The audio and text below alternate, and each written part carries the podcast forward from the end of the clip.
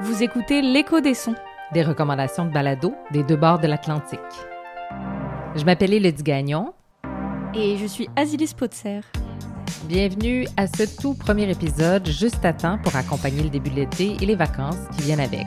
Deux fois par mois, je vous présente un balado européen. Et moi, nord-américain. Pas besoin de vous expliquer pourquoi, je crois que ça s'entend à notre accent. Chacune ignore ce que l'autre va présenter. C'est donc une surprise à chaque épisode. Mais d'abord, les présentations.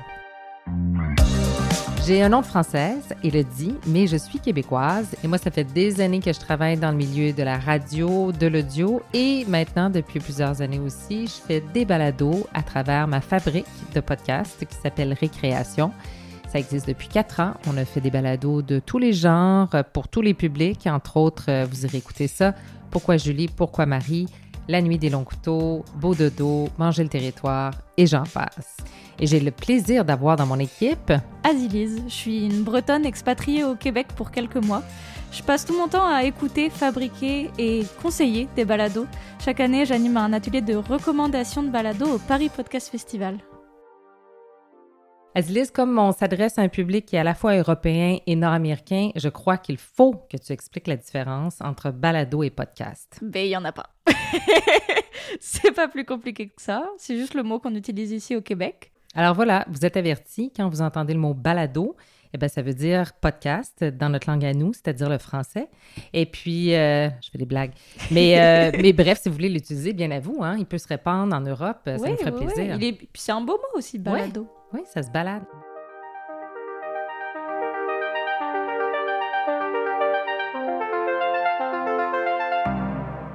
Alors moi, ma suggestion de la semaine, c'est mon balado préféré de 2022, rien de moins pour commencer notre série. Ça s'appelle The Outlaw Ocean Podcast. C'est un podcast qui est issu du Outlaw Ocean Project. Alors, initiative qui est partie par un journaliste américain qui s'appelle Yann Urbina. Pendant dix ans, il a parcouru les mers internationales pour le New York Times. Et il a découvert un Far West, vraiment, où euh, la criminalité pullule et règne en maître en toute impunité. Il y a des traités qui prévalent dans les eaux internationales, mais ce n'est pas tous les pays qui les ont signés. Et au-delà de ça, ça prend une police ou une quelconque euh, instance pour faire appliquer les traités et il n'y en a pas. Donc, voilà le, problème, c'est le bordel. Tout le monde fait ce qu'il veut. Et lui, ça le fascine à un tel point qu'au bout de dix ans de reportage, le New York Times a dit à Yann Bon, écoute, c'est bien gentil, tes petits reportages, la haute mer, c'est bien mignon, mais on a besoin d'un journaliste sur Terre, on a besoin que tu reviennes avec nous. Et il n'était pas capable parce qu'il était tellement obsédé par son sujet qu'il a décidé de lâcher le New York Times. Mais il a fondé son propre média. Et dans ce média-là, en fait, ce qu'il fait, c'est qu'il investigue sur les questions de droits, euh, que ce soit droits environnementaux, droits humains, droits du travail, toujours en lien avec la mer. Donc, c'est une série en sept épisodes et chaque épisode va explorer une activité illégale qui se passe en haute mer. Donc, on parle de la piraterie, la pêche illégale, la surpêche, les crimes environnementaux, euh, l'esclavage, vraiment là, tout ce que l'homme fait de plus dégradant quand l'humanité a le dos tourné. C'est pas, c'est pas léger, c'est même assez déprimant par moments, je dirais. Mais il y a quand même un épisode qui documente des avortements pratiqués sur des bateaux hôpitaux clandestins près des côtes de pays où l'avortement est interdit. Ça, c'est intéressant, petite lueur d'espoir. Mais ce qui fait que la, série est si fascinante à écouter, c'est que Yann Urbina, qui est le narrateur évidemment de la série, pourrait se contenter d'observer de loin la haute mer, mais lui part à l'aventure. Et justement, j'ai un extrait dans lequel le journaliste a embarqué sur un des bateaux du Sea Shepherd. Euh, le Sea Shepherd, c'est en fait une ONG qui est dédiée à la protection des mers, mais qui n'hésite pas à utiliser des méthodes un petit peu euh, non orthodoxes, disons cowboy, pour pourchasser des contrevenants euh, vraiment méchants, comme dans les films. Et là, justement, dans l'épisode 2, il pourchasse depuis des mois le Thunder, qui est un des pires bateaux. Euh, je veux dire, il, accumule les méfaits, là, surpêche, euh, pêche de poissons qui n'ont pas le droit de pêcher, euh, il utilise des filets qui n'ont pas le droit d'avoir. Bon, c'est vraiment des méchants. On a un petit aperçu de cette fameuse chasse contre le Thunder.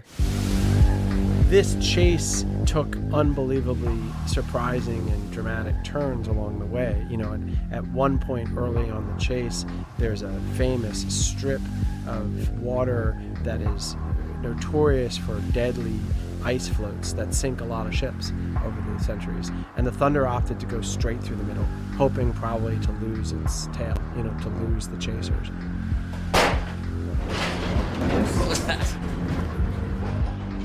Then there's another patch of the Southern Ocean where you normally watch the weather and storms roll through every three, four days.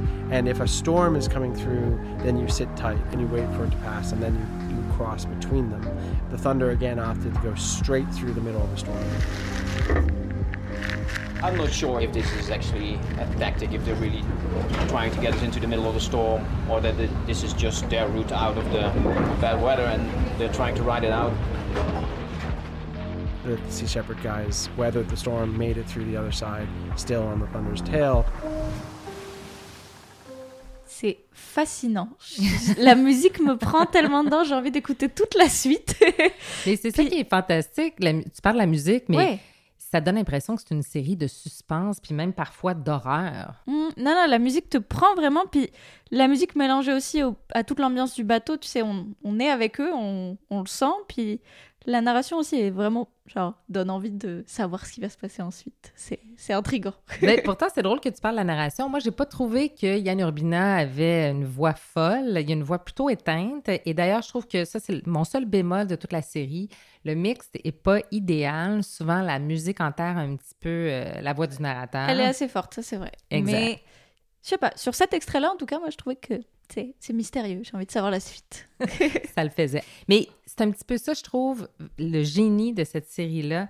C'est que c'est cette capacité de nous faire comprendre la complexité des enjeux de la mer à travers des histoires très concrètes, aussi rocambolesques soient-elles. là. Et il y a aussi ces personnages, ces témoignages qui l'amènent et qui nous expliquent vraiment que ce soit un, un esclave ou que ce soit justement une médecin qui pratique des avortements en haute mer.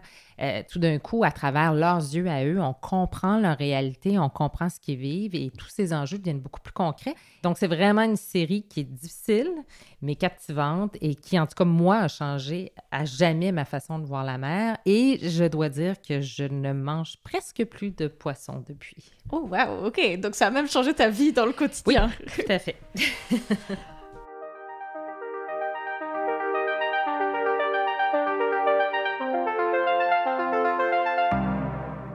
Moi, je vais vous parler d'une quête aussi, mais qui n'a rien à voir. On va parler de fromage. Ouais, je sais, je suis française et je vous parle de fromage. C'est cliché, mais écoutez ça et je pense que vous allez apprécier. Est-ce que la diversité fromagère française est menacée? Je prends l'exemple notamment d'un un fromage qui est le vacherin d'abondance, qu'on a laissé mourir en silence dans votre région. Oui. Euh, Qu'est-ce Mais- qui se passe? On perd nos fromages? T'as entendu? Quoi? Il y a un fromage de Haute-Savoie qui a disparu. Quoi?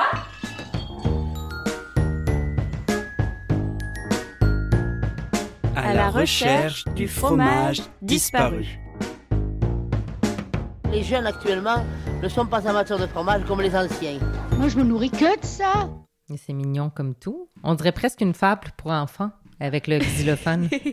Un petit peu, c'est vrai que la musique a ce, ce truc-là, mais je pense que ça les ramène eux aussi en enfance. Euh, il se trouve que Raphaël Duclos et Quentin Tenot, qui sont les deux auteurs, ils ont tous les deux grandi en Haute-Savoie. Quentin y a grandi, Raphaël y a passé tous ses étés, donc elle connaît quand même bien le territoire. Puis un jour, ils écoutent la radio, puis ils entendent parler d'un fromage, le vacherin d'abondance, qui aurait disparu. On ne sait pas pourquoi. Puis c'est tout le mystère de la série, d'essayer de comprendre qu'est-ce qui s'est passé, qu'est-ce qui est... où est passé ce fromage. Euh, dans chaque épisode, ils vont euh, sur le territoire euh, découvrir des fromagers, des historiens, bref, plein de monde. Puis surtout, ils cèdent des archives. C'est un balado qui est produit par l'INA, donc l'Institut national de l'audiovisuel. Pour les Québécois, c'est là où on stocke toutes nos archives médiatiques en France, donc c'est comme une mine d'or pour Mhm. des créateurs de balados. là, ils vont euh, plonger là-dedans, puis ils utilisent plein d'extraits euh, issus de, cette banque-là pour euh, bah, savoir qu'est-ce qu'est devenu ce fromage. Ce qui est fascinant dans cette série, moi je trouve, c'est que on, rentre dans leur quotidien. La série commence là-dedans. Il est dans la cuisine en train de faire sa vaisselle, puis il entend parler de ce fromage qui a disparu. Puis ça nous mène dans une quête qui n'a absolument aucun sens pour retrouver un fromage, mais on s'y passionne pour un fromage et on, a envie d'écouter, puis de savoir ce qui s'est passé, puis de comprendre qu'est-ce qui s'est passé sur ce territoire pour que ce produit-là euh, disparaisse ou on ait l'impression qu'il est disparu. Gardons le mystère pour l'instant. Euh, puis, il y a cette première archive qui lance l'enquête. Et ensuite, il y en a d'autres qui vont apparaître au fur et à mesure et nourrir l'enquête euh, des deux personnages. Donc c'est vraiment fascinant. J'ai rarement vu un balado où je me passionne pour un sujet comme le fromage. C'est très passionnant le fromage. Mais oui, mais c'est très passionnant, mais c'est juste que, tu sais, j'en mange, mais c'est pas pour autant que je vais écouter cette fois 45 minutes sur du fromage, tu vois. Faut que ce soit quand même bien construit. ce que je trouve intéressant de la série que j'ai pas entendu, c'est que c'est de faire un suspense, en fait, une enquête sur quelque chose d'inanimé comme le fromage.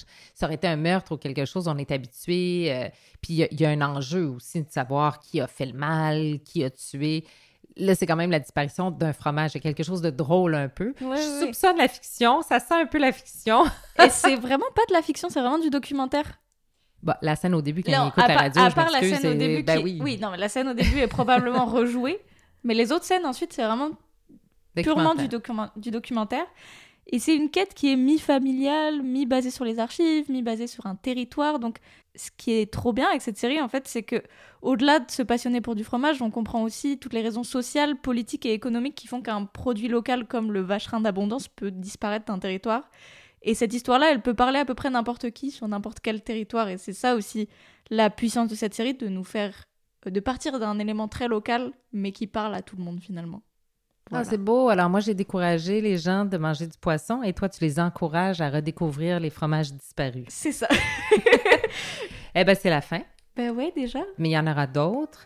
Alors, un épisode par deux semaines avec deux recommandations dans chaque épisode. Ça fait un balado par semaine à écouter tout l'été. De quoi vous occuper? Ouais, un beau de- c'est un beau devoir. Ouais, ça va. Plus fun qu'un cahier de vacances en plus. si vous voulez les réécouter, vous pouvez aller sur notre site récréationaudio.ca. Ou sur la plateforme de balado que vous préférez. Vous pouvez aussi nous suivre sur les réseaux sociaux, at Récréation Audio sur Facebook et Instagram. On sera content d'avoir votre avis sur notre balado et aussi de nouvelles suggestions de balado à écouter. On sera contente de les découvrir. Merci tout le monde d'avoir été là. Et bonne écoute